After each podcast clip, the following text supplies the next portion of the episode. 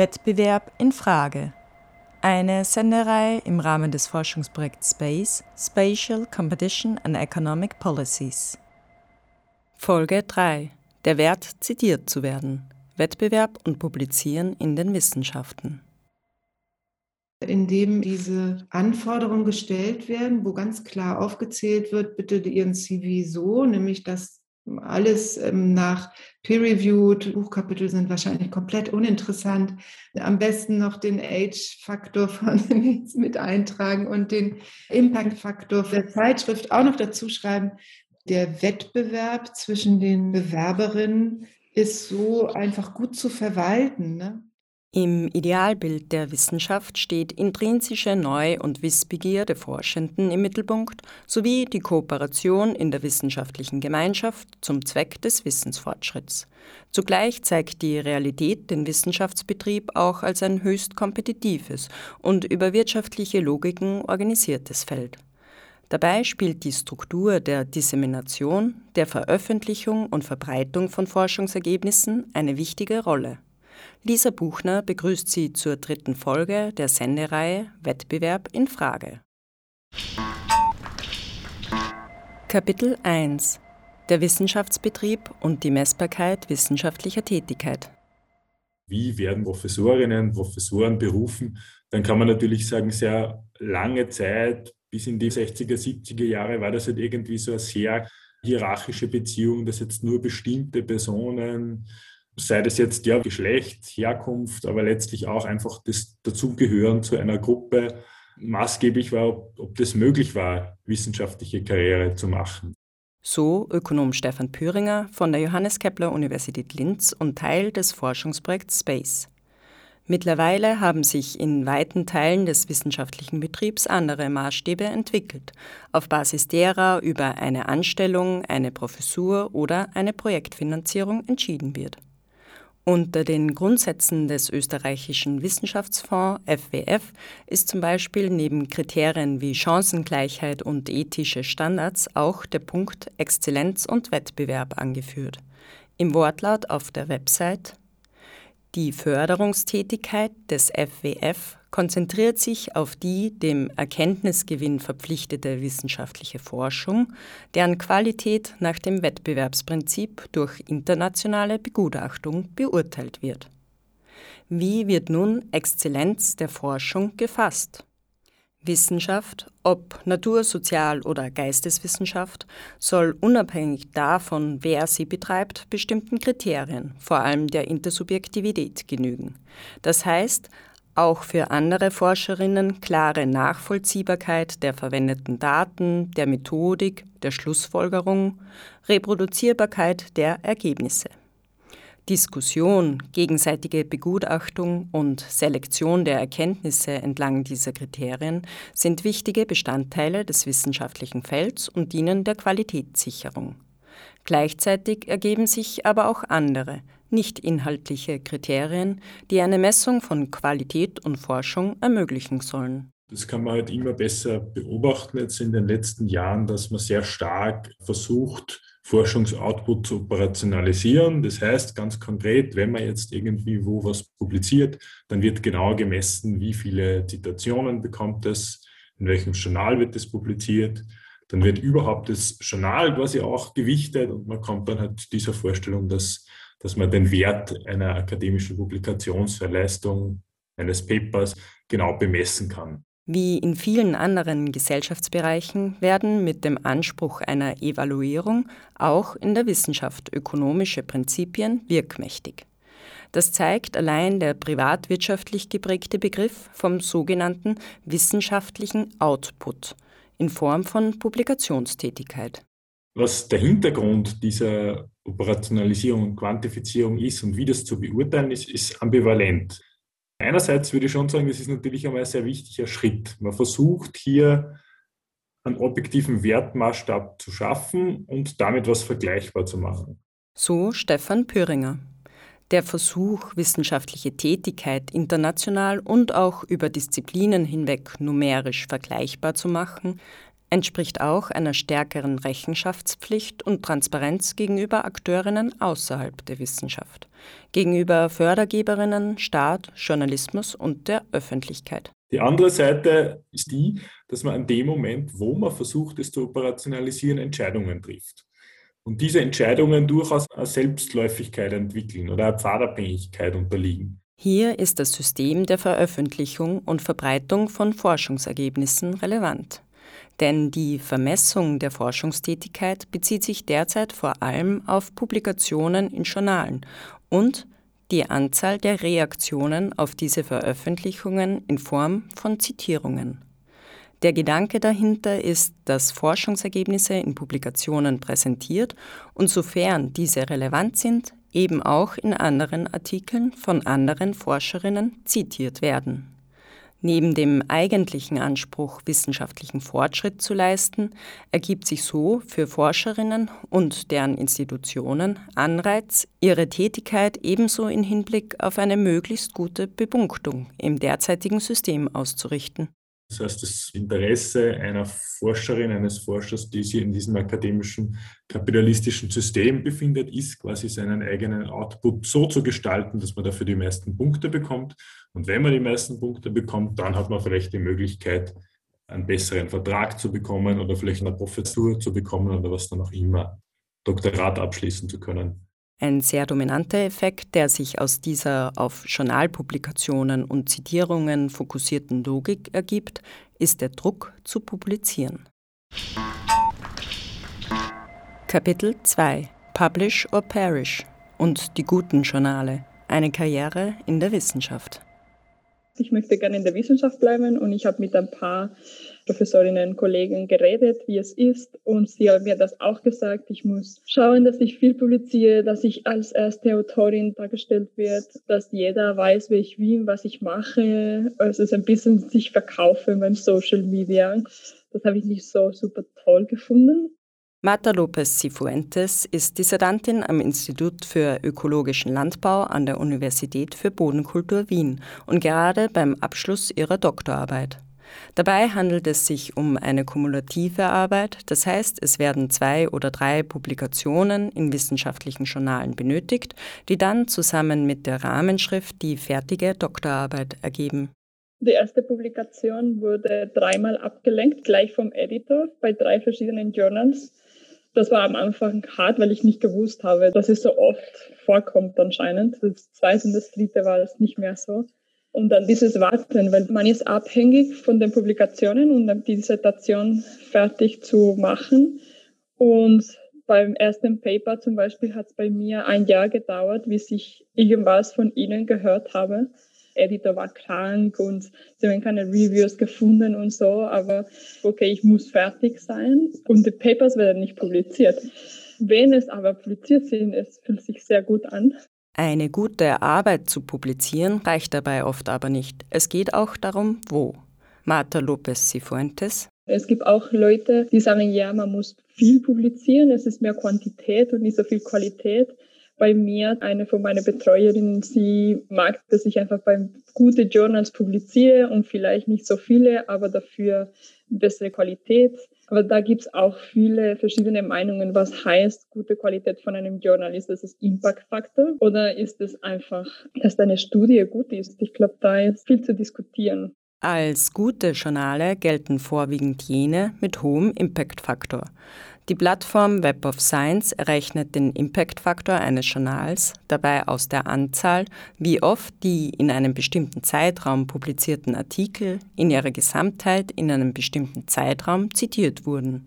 Dieser Impact-Faktor eines Journals sagt so aber eigentlich nicht unbedingt etwas über die Qualität eines einzelnen Artikels im Journal aus.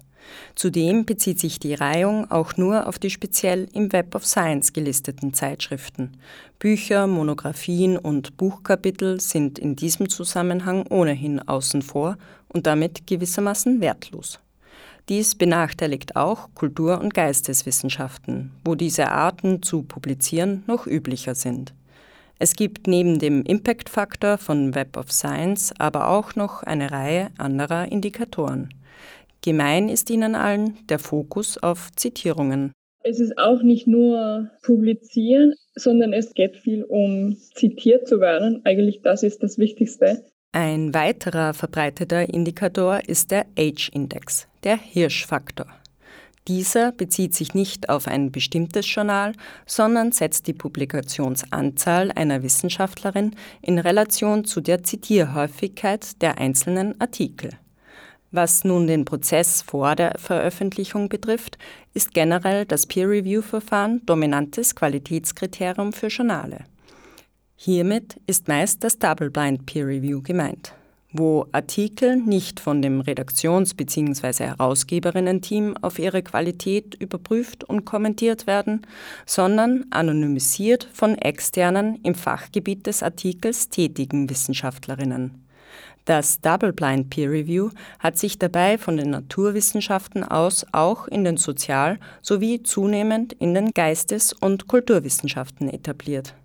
Auch hier gibt es Diskussionen, beispielsweise ob eine Anonymität tatsächlich sinnvoll ist und vor allem inwiefern der Fokus auf ein Verfahren als Qualitätsmust-Have den Unterschieden in Disziplinen und der Vielfalt der Publikationen gerecht wird. Nichtsdestotrotz gilt das Publizieren in Peer-Reviewed-Journalen heute als essentiell für eine wissenschaftliche Karriere. Diesen Publikationsdruck hat Alexa Färber, Professorin an der Europäischen Ethnologie der Universität Wien, erst etwas später auf ihrem Karriereweg, damals als Postdoc, erfahren. Ich denke, das hat mit Bewerbungsverfahren dann zu tun. Dann fing es irgendwie an, dass diese Publikationslisten eher sortiert wurden nach peer-reviewten Publikationen, nach Artikeln in Fachzeitschriften, nach Kapiteln in Büchern und dadurch nochmal so eine Hierarchisierung in eine Publikationsliste reinkam. Und darüber unterschiedlicher Druck entstanden ist, bestimmte Formen von Publikationen zu haben. Und ich glaube ja nicht, dass die schlechter werden. Die sind, das sind ja keine schlechteren Artikel, aber es ist eine Art des Publizierens, die eine bestimmte Form von Konkurrenz schafft, die undurchsichtig und ähm, eigentlich so einem kritischen, selbstreflexiven Wissenschaftsansatz eigentlich nicht gerecht wird. Ganz konkret drückt sich dies für Marta Lopez Cifuentes so aus. Dieser Druck, dass man beim guten Journals publizieren muss, dann bewerben sich alle bei demselben Journals und dann natürlich können sie nur, keine Ahnung, 10% von den Artikeln nehmen, die sie bekommen. Kapitel 3 Wettbewerb und wissenschaftliche Community. Zwischen Kolleginnen habe ich das Gefühl nicht gehabt, also in meiner Arbeitsgruppe oder in meinem Feld gar nicht. Aber natürlich ist es ein konstanter Wettbewerb. Es ist ein Wettbewerb zum Publizieren, es ist Wettbewerb, Projektanträge zu schreiben, einreichen. Man ist immer abhängig von, von Geld. Marta Lopez Cifuentes steht als Dissertantin am Beginn der wissenschaftlichen Karriere. Neben dem Wettbewerb erfährt sie aber auch ein Gemeinschaftsgefühl in ihrer Arbeitsgruppe und ihrem Fachgebiet. Hierzu Alexa Färber. Aus wissensanthropologischer Perspektive sind eigentlich sehr viele Momente des wissenschaftlichen Arbeitens kollektiv, selbst wenn sie am Ende von einer Autorin, einem Autor ins Spiel und vielleicht auch in den Wettbewerb gebracht werden, wie zum Beispiel eine Publikation. Neben dem offensichtlich kollektiven Arbeiten bei Forschungsgruppen und gemeinsamen Publikationen kann auch das Peer Review eben als eine Form kollektiver Wissensproduktion gesehen werden. Er hat einen einen Aufschlag gemacht und zwei oder wie viele andere kommentieren das und bestenfalls fließt dieses Wissen aus den Kommentaren in das unter dem Namen der einen Autorin veröffentlichte Papier ein und sie wird auch den anonymen Gutachterinnen danken. Aber das Interessante am Peer Review ist sozusagen, dass es einen Prozess, den kollektiven Anteil daran irgendwie so hinter Schloss und Riegel verlegt, was seltsam ist. Publizieren, begutachten, aber auch viele andere Tätigkeiten wie die Herausgabe einer Zeitschrift oder die Betreuung von Doktorarbeiten werden dabei nicht direkt finanziell abgegolten. Vielmehr sind sie part of the game einer universitären Anstellung oder werden über die Währung wissenschaftlichen Prestiges oder in einem kollektiven Austauschprozess honoriert. Alexa Färber hinsichtlich des Peer Review Man könnte auch sagen, es ist Teil der wissenschaftlichen Arbeit, Peer Reviews zu machen. Und deswegen habe ich auch ein bestimmtes Kontingent an Review-Tätigkeiten, wo ich mich auch verpflichtet fühle, die gut zu machen. Aber das muss einfach verteilt werden und aktiv von den Redaktionen aus wirklich genau zu gucken, wen fragen wir an für sowas. Nicht immer dieselben, die eben dann am Ende Ja sagen. Alexa Färber hat sich mit den Wechselwirkungen zwischen wissenschaftlicher Community und einer einzelnen Wissenschaftlerin, die mal Autorin, mal Gutachterin ist, auseinandergesetzt und beschreibt ein Verhältnis von Investition, Kredit und Schuld. Schuld zum Beispiel im Kontext von, wenn wir jetzt kein Peer-Review-Verfahren in unseren Zeitschriften einführen, stehen wir in der Schuld der möglichen Karrieren des Nachwuchses. Indem wir das machen, investieren wir Zeit in einen Prozess als Gutachterin, als Redakteurin und auch als Autorin mit Blick auf eine zukünftige Karriere. Und dieses Verhältnis von Investition und Schuld und Kredit, das man anderen gibt, indem man jetzt schon Gutachten schreibt, ohne überhaupt zu wissen, ob man selber je in diesen Zirkel reinkommt, ist eins, das moralisch sehr stark untermauert ist, eine Form von moralischer Ökonomie und das sehr ungewiss ist, weil der Markt innerhalb dessen dieses Schuld-, Investitions- und Kreditverhältnis steht, einfach durch viele andere Dinge gesteuert wird und nicht durch eine Community, die diese Beziehungen miteinander eingeht. Ob die Rechnung sozusagen aufgeht, hängt stark von äußeren Faktoren ab. Wie viele Arbeitsplätze, Stellen und Projekte für Wissenschaftlerinnen vorhanden sind, bemisst sich eben daran, wie viel Wert in Form von öffentlichem Geld Gesellschaften und ihrer jeweiligen Regierungen der Wissenschaft und den Universitäten zuschreiben.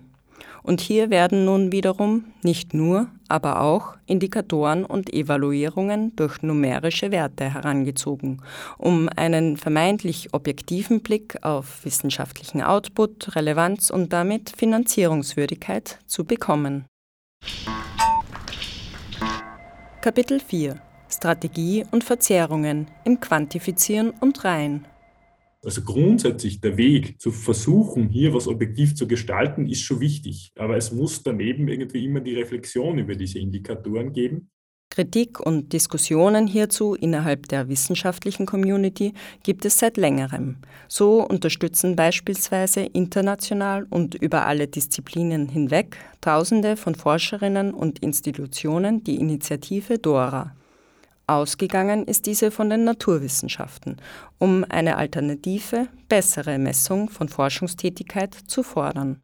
Was man jetzt so in den letzten Jahren schon beobachten konnte, also gerade auf Universitätsstrukturebene, gerade bei Berufungsverfahren hat man sehr schnell zu dem tendiert, dann rein bibliometrische Indizes wie den Hirschindex oder so heranzuziehen und zu sagen, okay, das ist die Qualität einer bestimmten Person. Und das kann jetzt natürlich auf, auf unterschiedlichste Arten und Weisen diskriminierend sein. Derzeit nehmen Indikatoren vor allem das Zitiertwerden als Qualitätsmerkmal, was gewisse Selbstläufigkeiten produziert. Neben bewusst strategischem Verhalten von Wissenschaftlerinnen wie Zitierkartelle oder exzessive Co-Autorinnenschaft, um so den Zitationsoutput zu steigern, auch Verzerrungen beispielsweise durch die einfache Tatsache, in welcher Sprache publiziert wird. Publiziere ich als Wissenschaftlerin nicht auf Englisch, weil meine akademische Gemeinschaft und Forschungsfrage womöglich in einer lokalen Sprache verankert ist, habe ich automatisch weniger potenzielle Leserinnen, die mich zitieren und kann damit verhältnismäßig weniger Punkte erzielen. Diese Marginalisierungstendenz ergibt sich auch in Zusammenhang mit heterodoxen Zugängen und Themen am Rande wissenschaftlicher Aufmerksamkeit. Verfolgt man eine Position abseits des Mainstreams oder dominanter Theorieschulen oder bezieht man nicht ganz übliche experimentelle Methoden in der Forschung mit ein, so ergibt sich automatisch eine wesentlich kleinere Echokammer für potenzielle Zitierungen. So verstärkt sich die Dominanz wissenschaftlicher Mainstream-Diskurse noch weiter und begünstigt ein wissenschaftliches Verhalten, das sich am Stand der Dinge orientiert. Weiters Stefan Pöringer. Man wird sehr stark auf das hingetrimmt, möglichst schnell in ein möglichst gutes Journal zu kommen. Es gibt also diese rede von der kleinst publizierbaren Einheit. Das heißt, am besten hat man schon irgendwie eine Methode, und dann wiederholt man einfach immer wieder die gleiche Methodik und kann dann vielleicht wesentlich produktiver sein und damit quasi seinen Impact-Faktor erhöhen.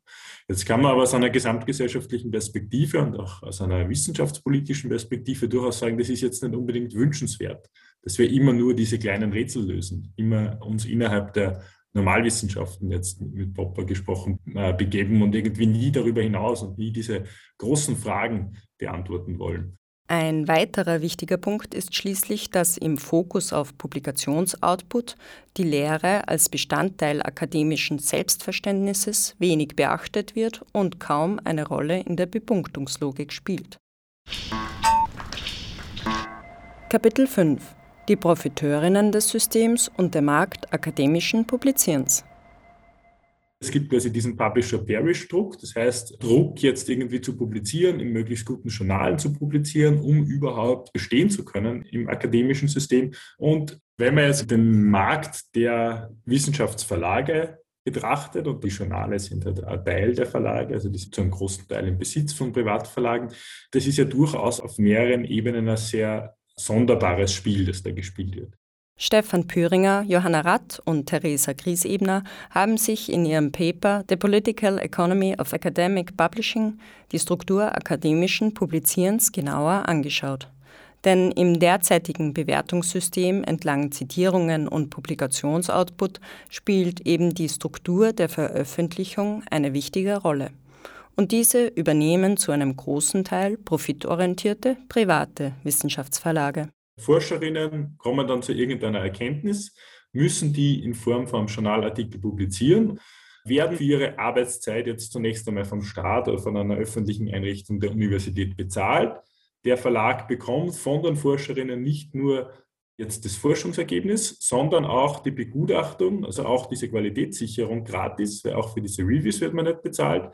Und jetzt bekommt quasi der Verlag alle seine Inputs gratis und für den Output hat er aber auch einen fixen Abnehmer. Das ist wiederum der Staat, also die Universitätsbibliothek, die dann wieder für das bezahlt. Beziehungsweise gibt es dann oft noch so einen Umweg, dass jetzt Forscherinnen und damit auch deren Institutionen bezahlen von vornherein einen bestimmten Betrag, um etwas Open Access verfügbar zu machen. Bei Top-Zeitschriften wie Science oder Nature zahlt man hierfür schon mal 10.000 Euro. Wissenschaftsverlage werden also direkt über Subskriptionsgebühren für Zeitschriften oder Open-Access-Gebühren und indirekt durch gratis zur Verfügungstellung der Inhalte und Qualitätssicherung von der öffentlichen Hand gezahlt. Daraus folgen äußerst hohe Gewinnspannen, wobei auch eine extrem starke Konzentration auftritt. So gibt es nur fünf große internationale Verlage, die mit ihren zahlreichen Journalen ca. 70 bis 80 Prozent des Weltmarktes wissenschaftlicher Publikation dominieren. In ihrer Studie haben die Ökonominnen Stefan Püringer, Johanna Ratt und Theresa Griesebner schließlich eine Schätzung der Summe gezogen, die in Österreich jedes Jahr von öffentlich finanzierten Stellen an private Wissenschaftsverlage fließt zwischen 67 und 100 Millionen Euro. Diese Summe macht ungefähr ein Viertel des gesamten Geldes aus, das in die Forschung geht. Mit welchem Recht? Und es klingt absurd, dass das so ist, aber es baut halt auf diesen Publisher-Parish-Druck auf. Also Forscherinnen können nicht anders, haben gar nicht die Möglichkeit jetzt zu sagen, ja, ich publiziere jetzt aber nur mehr in Journalen, die sie irgendwie nur mehr Open Access publizieren und die sich nicht diesen Verwertungslogiken aussetzen, dann wird es halt für einzelne Wissenschaftlerinnen nicht möglich sein. Aber so in einer gemeinsamen Anstrengung auf einer staatlichen Ebene, auf einer EU-Ebene ist das durchaus denkbar. Eine dieser Anstrengungen betrifft die lange Debatte um freie Verfügbarkeit von wissenschaftlichen Erkenntnissen. Eine aktuelle Maßnahme ist der Plan S von mehreren Förderinstitutionen, der Europäischen Kommission und dem Forschungsrat. Dabei sind seit 2021 alle Forscherinnen, die von diesen öffentlichen Institutionen finanziert werden, dazu verpflichtet, ihre Forschungsergebnisse Open Access zu publizieren. So zentral diese Forderung nach freier Verfügbarkeit von Erkenntnissen ist, die grundlegende Problematik des wissenschaftlichen Kommunikations- und Verlagswesens wird auch hier nur teilweise angegangen. Zwar zahlt man bei den Open Access Gebühren im Gegensatz zu den Subskriptionsgebühren sozusagen nur einmal, Wenig überraschend haben die privatwirtschaftlichen Wissenschaftsverlage, wohlgemerkt gibt es ja auch einige nicht profitorientierte Verlage, die Forderung nach Open Access selbst zu einem neuen Businessmodell instrumentalisiert. Vor allem wird hier damit geworben, dass der potenzielle Zitierungsoutput höher ist, wenn der Artikel Open Access erscheint. Jetzt im Moment, würde ich schon sagen, befinden sich die Verlage in der für sie doppelt günstigen Situation, dass sie weiterhin Subskriptionsgebühren von Bibliotheken verlangen können und gleichzeitig diese Open Access Gebühren.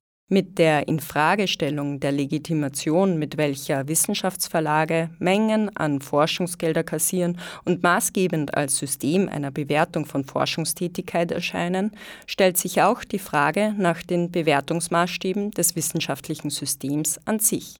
Diese Frage von, wie bestimmt man Wert von Forschungsergebnissen, ist natürlich eine, die in einem gesellschaftlichen Aushandlungsprozess immer wieder neu beantwortet werden muss. Was wollen wir hier denn eigentlich? Und wenn man das eben nicht macht, dann bleiben halt diese rein ökonomisierten äh, Rankingslisten übrig, die halt irgendwie ja, Objektivität vorgaukeln, die sie nicht immer einhalten können. Die starke Profitorientierung der Akteurinnen, die das System der Vermessung und Objektivierung wissenschaftlicher Qualität bestimmen, und die Dringlichkeit einer Reflexion dieses Systems zeigt schließlich die Petition Stop Tracking Science auf. Denn große Wissenschaftsverlage, die eben essentiell in der derzeitigen Beurteilung und Reihung von Forschungstätigkeit sind, haben sich mittlerweile über Zitierungssoftwares und andere Evaluierungsinstrumente zu Datenanalyseunternehmen entwickelt. The aggregation and reuse or resale of user data is moving into the focus of publishing activities. Publishers now expressly see themselves as data analytics companies. Ist so auf der Website der Initiative und Petition zu lesen. Sie hörten eine Folge von Wettbewerb in Frage. Lisa Buchner verabschiedet sich. Bis zum nächsten Mal.